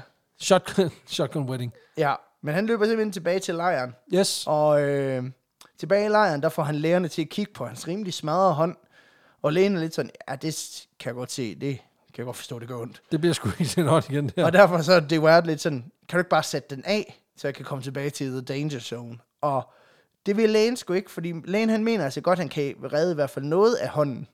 Og der er det Ward lidt sådan, jamen kig på den for helvede, altså det bliver jo aldrig godt. Så nu står han vildt og diskuterer Ja. ja. med, en, med, en, med en s- kirurg, Ja, om hvorvidt en hånd kan laves, eller og kan Han- det nogensinde blive han pænt. sådan er sådan, prøv at høre, det, det, det går ikke engang rigtig ondt. Altså, nok fordi de her splinter simpelthen har revet nervebanerne i armen i stykker. Okay, Øh, så han spørger igen, om de ikke bare kan, kan ikke bare Af med den. save det lort af. Kom videre. Og igen er lægen sådan, "Jamen, prøv nu at lytte til os, du har allerede mistet et øje, fordi du ikke stole på den. Og sådan sådan, nej, det var for helvede med vilje. det var fordi, I ikke, I ikke hørte efter Det var sidst. fordi, I havde så pisse travlt med, at I gerne ville alt muligt fisk. Jeg Ja. vil bare gerne hjem og slås. Og så i det ultimative power move, fordi han ikke får sin vilje, så for øjnene af ham lægen her, så tager han fat i de fingre, der hænger og dingler, og Nej, så, river nej, han, nej! så river han dem selv af. Fuck, det er sindssygt, det der. Nej. Sandsynligvis, tænker jeg, mens han stiger direkte ind i lægens øjne, bare sådan, Fuck, man. ind i hans nok meget frygtsomme øjne, kan man sige. Shit, man. Så står kyklopen bare og river fingre af. Ja. Ja. Hvor er det sindssygt. Ja, og som han siger, I pulled them off myself and felt absolutely no pain in doing it. Okay, sindssygt. Ja. Okay, okay, okay. Så da han er kommet sig oven på skaden, og lægen nok lige er kommet sig oven på chokket, så er det tilbage til fronten med det samme. Nej, Nu så han med- med... den bare lige lukket af, og så ja. videre. Nu, til, nu med et øje, en hånd og et øre tilbage, så mangler han at miste en ben og en testikel, så er han så halv mand, man kan være. Altså, Hold da op. og da han vender tilbage til skyttegravene, så er det med sådan lidt fornyet blik på hans rolle i alt det her. Ja, fordi nu, altså, han kan ikke high fives længere. Nej, det er det. Han kan kun brofist. Brostomp. altså. Han har en forståelse af, at hans egen moral og opførsel ligesom påvirker motivationen og stemningen hos hans mænd. For han kan se, at den her begivenhed med hånden, som han har overlevet og nu er tilbage fra, øh, selvom han godt kunne have valgt at trække sig tilbage øh, Ja. og, og ikke tage i krig igen, det påvirker hans mænd ret positivt, at han er kommet tilbage Ja, det og er sådan lidt, udviser den her- okay, hvis han kan, så kan jeg også. Ja. Altså, hvis, ku- hvis, hvis Klobatrian, han kan hive sin, egen, han kan hive- hive sin egen finger af for at komme tilbage, så må der være ret fedt her. Han, vi må give ham, han vil det rigtig gerne. Kæft, hvor vil han det gerne. Det smitter af, det er en energi. rigtig dårlig soldat, men han, han vil så Han er gerne. super motiverende, ja. altså hold da op. Og derfor så beslutter han sig for, at han fremadrettet vil sørge for at være endnu mere til stede som leder. Okay, Også selvom, godt, godt hans resonemang ikke er det modsatte. Jeg skal have skudt flere ting af, og så komme tilbage. Ja, men øh, der er han også ligeglad med, om det at være til stede der, det vil betyde, at det var unødigt farligt for ham. Det handler mere om at inspirere mændene, men det betyder også, at han i højere grad begynder at have fokus på pligten frem for frygt og følelser. Øh, også i indstillingen over for sine mænd. At nu skal jeg være her, for det er vigtigt. Ja. Øh, på et tidspunkt, der ser han blandt andet en soldat, der med Dewards ord sidder og fisser den af. Nå, Ja. Han skyder ikke, han arbejder ikke, han sidder bare og kigger direkte ud i luften, som jeg læser det. red flag. rimelig tydeligt, at han har en eller anden form for granatchok. Og da Dewards kommer og siger til mig, nu skal han lige lette røven og se, kom i gang med Hold da den op, her din krig. dogne hund. Så svarer soldaten, "Men prøv at høre, jeg er blevet såret tre eller fire gange, og er blevet sendt tilbage til fronten hver gang. Jeg kan bare ikke klare mere smerte. Og så sætter Adrian Dewart sig på huk foran ham, hiver den her krøblingarm frem, fjerner klappen for øjet og siger, jeg er blevet skudt mange flere gange end dig, kom så i gang. Jeg kan ikke forestille mig, det der det er positivt overfor. Nej. Kæft noget vild ledelse. Det ved jeg heller ikke, og hvis, hvis, hvis øh, han er bange for at blive såret, så ved jeg ikke, om det at se en, ma- en halv mand stå foran dig er det Og mest sige- motiverende i hele verden. Ej, Hold da op. Ja. Men faktisk så øh, kommenterer DeWert selv, at I never carried a revolver, being afraid that if I lost my temper, I might use it against my own people. So my only weapon has always been a walking stick. Okay, sindssygt. Ja. Så han er, han er rimelig, øh, rimelig hård ved sin mænd, må man, må man sige. Ja, det må man sige. I 1916, der er britterne langsomt ved også at påbegynde slaget ved Somme. Det mest dødelige slag i hele Første Verdenskrig skal det blive til senere hen. Yes. Og derfor så får Adrian Dewart øhm, også ordre på, at han og hans mænd, de skal indtage byen øh, La Boisselle, der udgør en af de stærkeste tyske positioner. Og slaget ved La Boisselle bliver ligesom det første af de flere slag, der ligesom er en, sti- en del af slaget ved Somme. Ja. Så den 1. juli 1916, der i gang sætter britterne flere bombardementer af byen, i håbet om at eliminere lige den værste trussel af tyskere, inden at, inden at mændene de går ind. Yes. Men uheldigvis så er tyskerne lige overvåget de britiske telefonlinjer, og er derfor bekendt med bombardementet allerede nogle dage forinden. Ah, så de kan planlægge sig ud af det. Ja, så de har valgt at gå ned i en bunker under jorden og ligesom gemme sig der til balladen er forbi. Og i stedet så øh, ender den her franske smukke by med bare at blive bombet sønder og sammen. Og det er jo så her, at Dewart og hans mænd, de skal gå ind og erobre den og bekæmpe de, det, de tror er de resterende tyske tropper. Som så er the full force. Ja. Yes. Fordi de tror jo, at langt størstedelen af tyskerne er døde, m- da de går ind, men i stedet så bliver det et fucking blodbad. Yes. Øh, og da Adrian Dewart og hans mænd går ind i byen den 3. juli, der har Ford-tropperne allerede lidt enorme tab. Satans. Op mod 11.000 britiske mænd er omkommet, Wow. wow. inden, øh, inden Dewart og hans mænd de overhovedet ankommer til byen. Det er ikke særlig motiverende, medmindre man selvfølgelig er, som han er. Ja, ja. Han tænker bare, uh, det bliver godt da. Ja, præcis. Altså, oddsene er gode. Øh, Jeg t- Today's the day, Adrian. de, er, de er forever in my favor i hvert fald. Og øh, Dewart beskriver selv, hvordan at husene, da de ankommer til byen, er i ruiner, øh, og at de her ruiner er så dækket af lig, af civile, af tyskere og af britter. Og inden at de øh, når til aften, så er næsten alle hans officerer og højtstående mænd dræbt og tilføjet til de her bunker af lig. Men han er der endnu. Han er der endnu. Og derfor så ved han også godt, at det her skæbneøjeblik, han venter på, det er nok lige om hjørnet. Anytime now. Ja. Og pludselig, som man står og tænker, så går der noget gennem hovedet på ham. Og det er noget, det er en patron. Nej, igen nu. Ja. Ja, for han blev simpelthen skudt direkte gennem hovedet, så hele hans baghoved, det åbner sig som sådan en bananskrald. Nej. Og han for beskriver sindssygt. selv, hvordan han falder til jorden, og tænker over, hvordan de stykker af hans hjerne, der ligger på jorden foran ham, de egentlig minder ham lidt om hakket kød hjemmefra. Okay, sindssygt nok. Ja.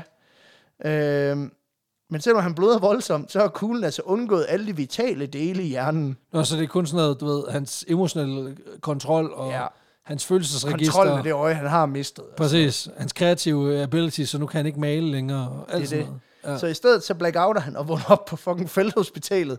Og jeg tænker lidt, altså, Altså, Det det, skal, sker, det sker ret mange gange, han blackouter og vågner, vågner op der igen. det, er Som, jo, det er jo et spil nu. Ligesom- Ja, Eller- det er det. Det er jo Det- Call of Duty, det her. ja, det, eller, jeg tænker mere sådan, du ved, det er ligesom i Pokémon, hvor alle dine Pokémons, de dør i gåseøjne. Ja. Ja, så bliver jeg Altså, bare træt. Så får du blackout, og så vågner du op på Pokémon Center, og så er du klar igen. Han respawner.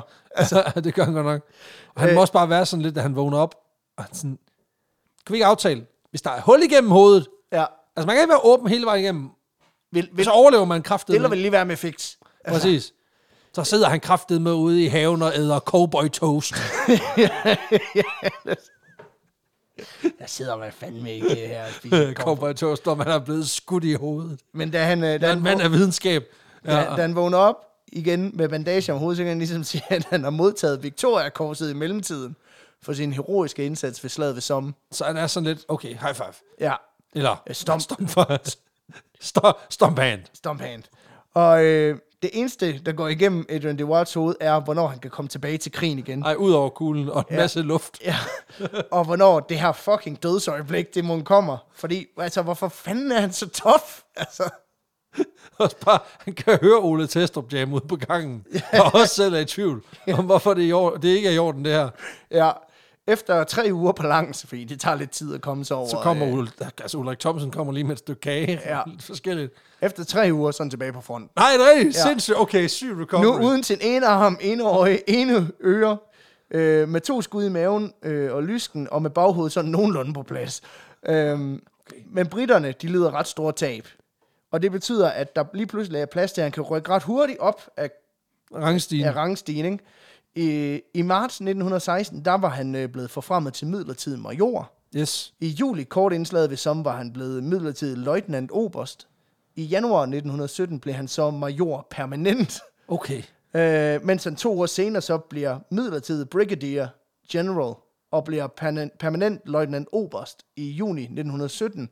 Og den 18. juli 1917 bliver han så major for The Dragoon Guards. Hold da kæft, det går opad. Ja, så der er relativt hurtig forfremmelse. Jo, jo, men det er igen, altså hvis der er alle dem foran dig, de ligesom forsvinder, så... Øh, Ja, de kan jo ikke holde til det samme, som han kan. nej, altså det er de første, der kan holde til at blive skudt i hovedet. Men øh, samtidig med, at han stiger i graderne, så begynder krigslykken også at vende lidt for britterne. Ved slaget ved... det skal jeg lige have fat i igen.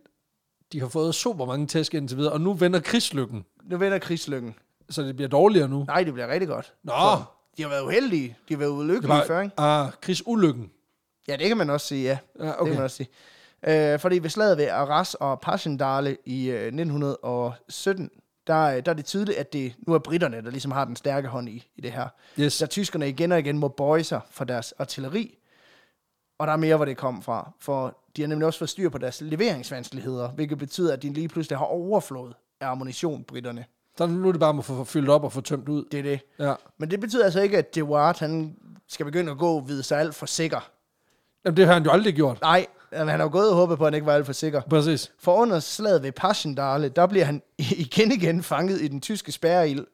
Og det betyder, at han altså, lige når at gå i dækning, da en tysk granat eksploderer lige ved siden af ham og springer store del af hans hofte væk. Ej, hvad, hvad fanden er det for noget, det her? Ja, og det her sår, det går der så senere sepsis i. Altså Det skal- det er ikke- det er ikke godt. Hvilket betyder, at lægerne begynder at overveje at sætte benet af, og der er det jo sådan lidt sådan, En med det, der er kun én person, der hiver min kropsdel af. Og Det er mig selv. det er mig selv. så, Altså, det, sk- så det skal de fikse. Ja, det skal de fikse. Okay, altså han er heller ikke til at blive klog på for de læger der. Ja, men det ender i hvert fald med, at hans ben, det kommer sig sådan nogenlunde efter okay. det her. Det går lidt stift. Ja. Men han kommer, nem, han ko- kommer nemlig permanent til at halte Ja. ja. resten af livet.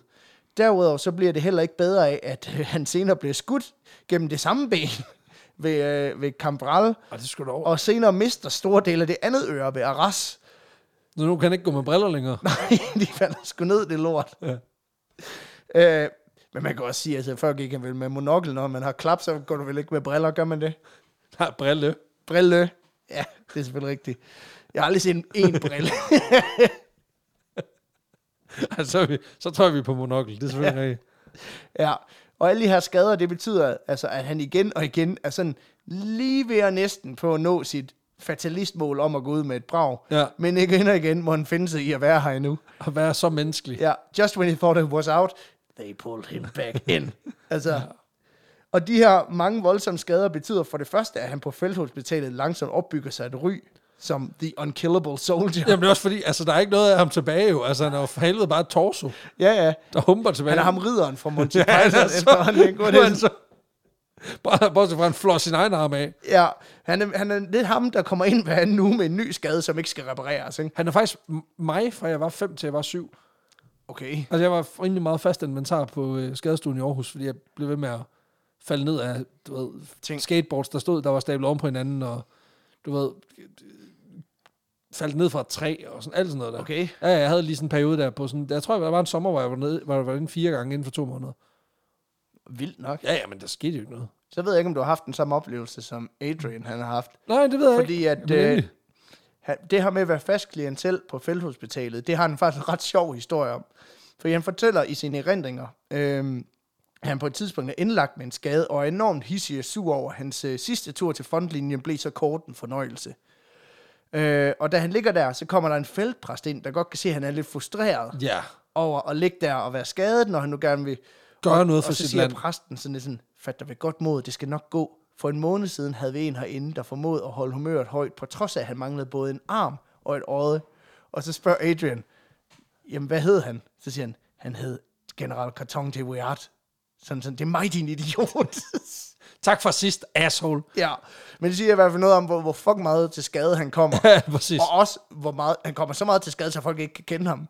Ja, altså, han ændrer simpelthen udtryk. Ja, Um, det, det gør også noget ved en mand, at man, mm, altså du ved, man mister noget af hoften. ja. Det er jo en meget udefineret størrelse. Noget af hoften. Ja, og jeg ikke kunne finde ud af, hvor meget det er. Ja, og hvor, og hvordan det ser ud, altså... Ja, Kan han gå i skinny men, jeans nu? Men på, på billeder, jeg vil sige, han har ikke brede hofter. Så jeg ved ikke, om Længere. det er sådan, at en gang så havde han bare birth hips. Det kan være, han bare har haft den, den, den vildeste bubble butt, men den er så bare blevet slået, ja. Ja. slået tilbage til ingenting. det kan godt være, Det det kan kan at selvfølgelig øh, boblen er blevet punkteret, så at sige. præcis, præcis. Men øh, de bliver til sidst så voldsomme med de her skader, at sygepersonale til sidst må sige til ham, de tror ikke, det er nogen god idé, han vender tilbage til frontlinjen. Øh, sådan hvilket lidt- jeg også, hvis, nu er jeg ikke lægefaglig uddannet, men det vil jeg sige er et rimelig godt råd. Ah, men han er jo sådan et tispot og scratch. Ja. Altså, Faktisk så er der en af lærerne, der beskriver ham som en bullet magnet. en hvad? En bullet magnet. Nå, Og han, en han, tendens han, til at- han, han tiltrækker simpelthen projektiler. Og øh, den eneste grund til, at han får lov til at vende tilbage øh, til slaget, det er simpelthen, fordi han skriver et personligt brev til generalen og beder om at få lov at vende tilbage. Og han når lige tilbage i oktober 1918 til at se fredsforhandlingerne falde på plads i måneden, øh, måneden efter og se krigen slut ved freden i Versailles. Ja. Så for helvede. Ja, det er han sgu også lidt ærgerlig over. Ej, det er også må træls. jeg. Det er også træls. For han er lidt sådan satans også. Hvorfor slutter I fred? Der kunne have været mange gode måneder i det her projekt. Det er også det, og nu igen, dit, dit lille fine øh, citat fra starten er så meget mere vanvittigt nu, Ja, hvor det er sådan, der var masser af god krig tilbage. Hvad fuck snakker du om, mand? Det er Du, du har mistet 30% af din kropsmasse i den her krig. skal vi tage hele citatet? Lad os. Fordi at det, er- han skriver faktisk i den forbindelse, The arm is distraught a mo- moment, momentary thrill of victory, which soon faded. I think only the civilians get any real joy out of the end of a war and the release from the strain of eternal waiting. Frankly, I enjoyed the war, and I do not understand why people want peace when war is just so much fun. Så han De siger, eneste, der får noget ud af det, er civilisterne. ja, Ja, fordi det er fucking dem, altså, det det er dem, der, mi- der risikerer mest alt, hvis, ikke ja. der, er- altså, hvis der er krig. For helvede. Men, Men jeg tror, han har, sådan, han har lidt post-war blues. Altså, han har det på samme måde, som når man er på vej hjem fra Roskilde Festival. Sådan, wow, det var fedt, men du skal også bare hjem og sove, ikke? Ja, ja, Hvor ja. det er sådan, ja, okay, han, han har et helt forskruet forhold til det her. Ja. ja. Og det er egentlig her, jeg gerne vil slutte historien. Selvom det ikke er her, det er Weirds militærkarriere, den slutter. Nej, men det er her, de holder op med at skyde efter ham. det er ligesom her, at han stopper med at øh, blive splint, splittet til atomer. Men han, han, han, er jo også, han bliver også hele tiden svær at ramme jo. Jamen, det, Altså, du ved, det er ligesom det. Det er jo det, der er Det er jo, som skidesmart. man siger i skydeteltet. Alt kridt skal væk. det, er det, og der er han bare, du ved, han er sådan en tynd ring af kridt tilbage. han er fucking umulig om. Præcis. så kan du tage i ham alt det, du vil, men det, Ja. ja. det, det, det ændrer ikke noget. Du kan ikke få ham ned. Men han har en lang militærkarriere, der faktisk også er ret sindssyg. Men for at undgå, at det bliver alt for langt, så tænker jeg, at vi stopper den her. Jeg synes klart, det var det mest interessante, det her med DWR's forestilling om skæbnetimen. Og så at han er fucking måske den eneste i Første Verdenskrig, der ikke dør. Altså, Præcis. Han øh, har alle anlæggene. ja, og til gengæld det der med at blive skudt i smadret og snydt for det gang på gang, ikke? Ja. Men, øh, men der er lige nogle ting, som er for gode til, at jeg ikke lige vil nævne dem. Ja, fra en selvfølgelig. senere karriere. For efter Første Verdenskrigs afslutning, der bliver Adrian de Weird sendt til Polen for at tage del i den britiske mission i landet. Øh, fra Polen, det ligger i væbnet kon- øh, konflikt med bolsjevikkerne i Ja. ja. Rusland, der ønsker at ekspandere landets grænser og etablere det, der senere skal blive til Sovjetunionen, da det var størst, ikke? Yes. Og under den her konflikt, der ender han flere gange med også at være, simpelthen væ- være i åben kamp mod russerne. Yes. Blandt andet så kører han på et tidspunkt med sådan et spider-tog, altså øh, han har været ude til en observationstog. Ja, okay. i- Rekognoscering. Ja, rekognosceringstog ind i Warszawa, da sovjetterne er ved at indtage byen. Og da toget blev angrebet af den røde her, der formår han at forsvare køretøjet egenhændigt med sin revolver og sin stok. Okay, det er også sygt nok lige at tage. Også selvom han på et tidspunkt lige falder af toget og er nødt til at løbe efter for at borte igen. Og det er fordi, han er dårlig. Det er fordi, han er dårlig. Og så er han lige god igen. Ja, men under den her konflikt, der forelsker Devert sig altså lidt i Polen og i, i det polske folk også. Faktisk så meget, at da polakkerne har vundet krigen, så får han overdraget et stykke land på størrelse med Irland af sin oh. aide de camp. Fuck. Det er meget land. Ja, men det er simpelthen fordi hans næstkommanderende, hans aide de camp i, øh, eller aide de camp i, øh, i den her krig, det har været den lokale prins Karol Mikolaj Retsivil. Og han giver Adrian, Adrian det her øh, land, fordi den røde her simpelthen har dræbt hele prinsens familie, så han har ikke så meget at bruge. Altså, Han, har ikke, han, har ikke, han behøver ikke brede sig så meget. Nej, det er det. Det er lidt for stor seng til net for lille mand. Det er det. Og her bor Adrian de Ward så indtil, at 2. verdenskrig starter, og han må flygte ud af området og tilbage til England, hvorfra han så igen kommer på frontlinjen. Under 2. verdenskrig, der tjener han blandt andet i Norge og Jugoslavien, øh, men han har også tilbringet noget tid som krigsfange i Italien, Åh, for helvede. og øh, før han råder sig ud i en fireårs mission i Kina fra 1943 til 47. Og da japanerne ligesom overgiver sig i august 1945 og 2. verdenskrig formelt af, øh, slutter, der rejser Dewart så til Singapore for at tage del i den formelle sådan, overgivelsesproces. Ja. Og i 1947, der går han så på pension, på trods af, at han er blevet tilbudt en ret favorabel stilling som den britiske premierministers øh, personlige repræsentant i Asien. Okay, men det, det var ikke lige... Det gad han sgu ikke. Han ville hellere på pension. Han var også tre, øh, 66 på det her tidspunkt, tror jeg. Kan han holde meget længe? Ja. Ja, og på trods af, at der ikke er så meget af ham tilbage. Ja, ja, præcis, men det er... Mind... Altså, han, er hvis jo du- mag... han er jo blevet til en magiterning af altså, Altså, sig der er selv. jo kun tr- 65 procent af ham tilbage, så hvis du omregner 66 år, så er han jo være nogen af 40. Ja, præcis. øh, I stedet, så vil han skulle hellere hjem til England og nyde sin, sit otium der. Yes. Og bare lige fordi han ikke er helt færdig med at blive såret, så på vej hjem til England, Nej. der rejser han gennem Rangoon, hvor han overnatter hos en gammel militærkollega. Ja. Hvad nu? Hvad nu? Åh oh, nej. Og det er faktisk her, han ender med at få den skade, der påvirker ham allermest resten af livet. Nej, For på et tidspunkt, så skal han op, en, op om natten for at tisse. nej. Og så ender han med, han ender med at skvatte ned ad trapperne, fordi det er kokosnødtæp, der ligger der. Det er alt for glat. Han er blevet Så fucking... brækker han simpelthen ryggen og slår sig selv bevidstløs. Og den, og der han ligger der. den skade kommer han aldrig over. Nej. Nej. Hvor er det skrækkeligt. Han er blevet skudt, han er blevet skudt gennem kraven, men det var kokosnødtæppet, der fik ham. Altså, Det var en jørgen ud fra Ikea, der tog livet af ham. Sindssygt. ja. Ej, Altså, han, mand. han dør ikke på det her tidspunkt, godt nok. Øh, men det er noget, altså han kommer til at gå rigtig, rigtig dårligt. Men han må resten af også, han må have tænkt, da, da alting begynder at sortne for hans øjne, og tænkt, nej, nej, det er ikke nu. livet. This is not my fucking time. altså. This is not the last hour. Nu må det kraftigt holde op. Hvor er lægerne? Hvor er de, hvor er de dumme læsvin, når man skal bruge dem, var? Ja. Hvad fanden er det I her? 1949, der dør hans kone så, og nogle få år efter, der gifter han sig så igen, øh, før at hans endelige skæbnetime, den kommer i 1963. Okay, det er, fuck, han er også gammel, mand. Ja, Sindssygt. øh, og hans død er nok ikke helt, som han havde drømt om, for han havde jo drømt om døden på slagmarken og dø ved fjendens hånd. Men han dør så som 83-årig den 5. juni 1963 i sit hjem. Ej, mand. Sindssygt. Og øh, i 1950, der udgiver han så sine erindringer, øh, som også er en, det er en stor del af den her fortælling, baserer sig på, øh, og som jeg har bygget den op omkring. Og så har jeg simpelthen været nødt til at tage de her citater med, fordi der er, s- han har så fucking mange kongecitater i Så den her bog. Øh, men jeg vil sige, det er en historie, der er blevet foreslået en del gange, og nu tænker jeg, nu, nu laver vi den fandme som nummer 101. Ja. Øh, men den første til forslagen, det var Daniel Vasgaard. Så yes. hvis Yes. du sender en besked med en adresse, så får vi smidt en mulepose afsted til dig. Sådan, Og mand. så vil jeg klart anbefale, øh, og jeg ved faktisk ikke, om den er på chapter, det er den måske, men ellers så skal man virkelig til at læse hans erindringsbog fra 1950. Den er bare fuld af vilde momenter. Ja, vi har bare lige fået et highlight reel. Ja, Peter, tusind tak for historien. Det, det var var så lidt. kraftet med sindssygt. Vi skal, vi skal have ham på, rangeret på vanvidsbarometeret. Vi har vores fem kriterier. Vildskab, lolfaktor, uniqueness, indflydelse og... extra spice. Spice. Okay, den gik, og den gik godt i dag med Ja. at opramse dem. Jamen, det, jamen præcis. Altså, jeg har også øvet mig. De første 100. Øhm, vildskab. Jamen, okay. Okay, okay, okay, okay. Jeg tror sgu, vi er ude i en 10'er. Jeg synes også, han er rimelig vild. Han er fucking vild. Så det er en, det er en tier for mig. Ja, altså, men det vil jeg også godt give ham. fuck, Også at man, at man bliver skudt i hovedet, og det sidste, du tænker, det er, det ligner kraftet med hakket kalderflæsk. Ja, det synes jeg også er ret vildt. så det er, det er en tier for mig. Ja, det, det kan jeg også godt gå med på. Lol faktor. Og, der, og jeg synes, der er noget, jeg synes på en eller anden måde, der er noget urkomisk over en mand, der bare virkelig, virkelig gerne vil dø, På en, fed, på en sej måde. på en sej måde, og hver gang han har muligheden for, en sej, for at dø på en sej måde, så fucking overlever han. Ja. Altså, det synes jeg, der er noget urkomisk over. Og så det der twist til sidst med den fucking kokosmot. Det er altså også, det er for sindssygt. Så jeg, jeg vil sige, det er en, øh, det er en, en solid 8 for mig. Ja.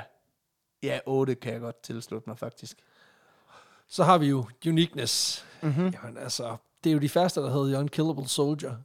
Han er, en, han er jo en unik, en unik dreng, om ikke andet så hans kropsform, fordi han mest han ligner sådan en unikavase. Man skal øh, seriøst prøve at gå ind og, og finde et billede af ham. Han ser, Sindssygt. han ser fucking vild ud. Der er sådan et billede, hvor han sidder med sin pibe, og så klap for øjet, og så hans anden øh, ærme, det hænger jo bare løst ned, Ja, fordi ja, ja. Han, øh, det, han mangler øh, sin hånd, ikke? Og så sidder han der, og så står der, jeg kan ikke engang huske beskrivelsen, det er sådan noget, smokes a pi- øh, Adrian smokes a pipe and looks at the photographer, øh, in, intimidates the photographer, tror jeg, der står, og det er okay. sådan Okay. titlen på billedet. Så han, han Så det er et skuler, eller andet, ja, skuler som ond mand.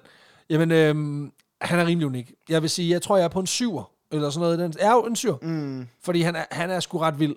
Øh, og der er, der er få som ham. Men jeg ved også bare, at, at jeg trækker det lidt fra, fordi jeg ved, at af- af krigshistorie kan der godt findes noget, der er vildere. Ja. Ja. Eller ikke vildere, men i hvert fald på niveau. Ja, og vi har også mange vilde krigshistorier i podcasten i forvejen, ikke? Ja. Øhm, Men en syver for mig. jeg jeg vil godt give dem seks. Ja.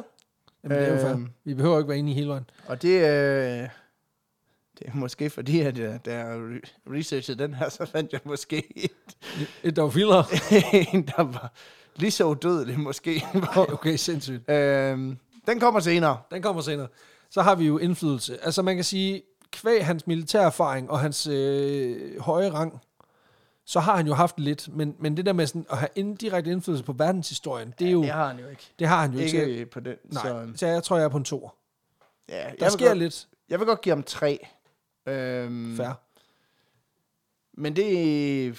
Ja, det ved jeg sgu ikke helt, hvorfor. Jeg synes bare, han skal hen. Altså, Ja, det Og- føles rigtigt. Ja, altså jeg tror, det er også det der med, at han er, han er til stede på så mange legendariske... st- Altså det fik vi jo så desværre ikke med, at han både er, han både er i Jugoslavien og under 2. verdenskrig og alt det her. Ja. Øhm, det, det var Men det er jo så- ikke, high- igen, det er jo ikke high profile fronter Nej, i 2. verdenskrig, men det er stadig vigtige fronter, det er ikke det, det, er ikke det Ja. ja. men de er bare... men jeg tror, at nogle gange så er den faktisk... Altså jeg tror, at i nogle af de der mindre konflikter, har han betyder ret meget. Men, Ja, ja, okay. okay. øhm, så jeg vil godt give ham lidt credit på den front. Okay, og så har vi ja. den front.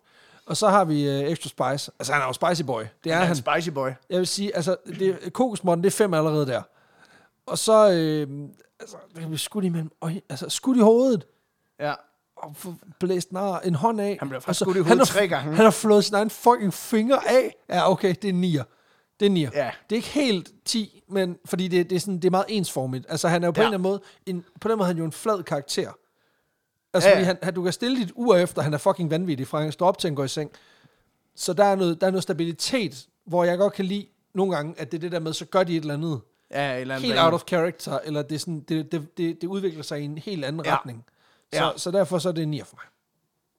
Det kan jeg faktisk godt... t- Det, det er jeg faktisk meget enig i. Yes. Jamen, og det er øhm, også lidt derfor, jeg faktisk sluttede den der, hvor jeg sluttede den. Det er også fordi, at jeg var lidt sådan, jeg synes, det sjove var den del af historien, der netop gentog sig på en eller anden måde. Ikke?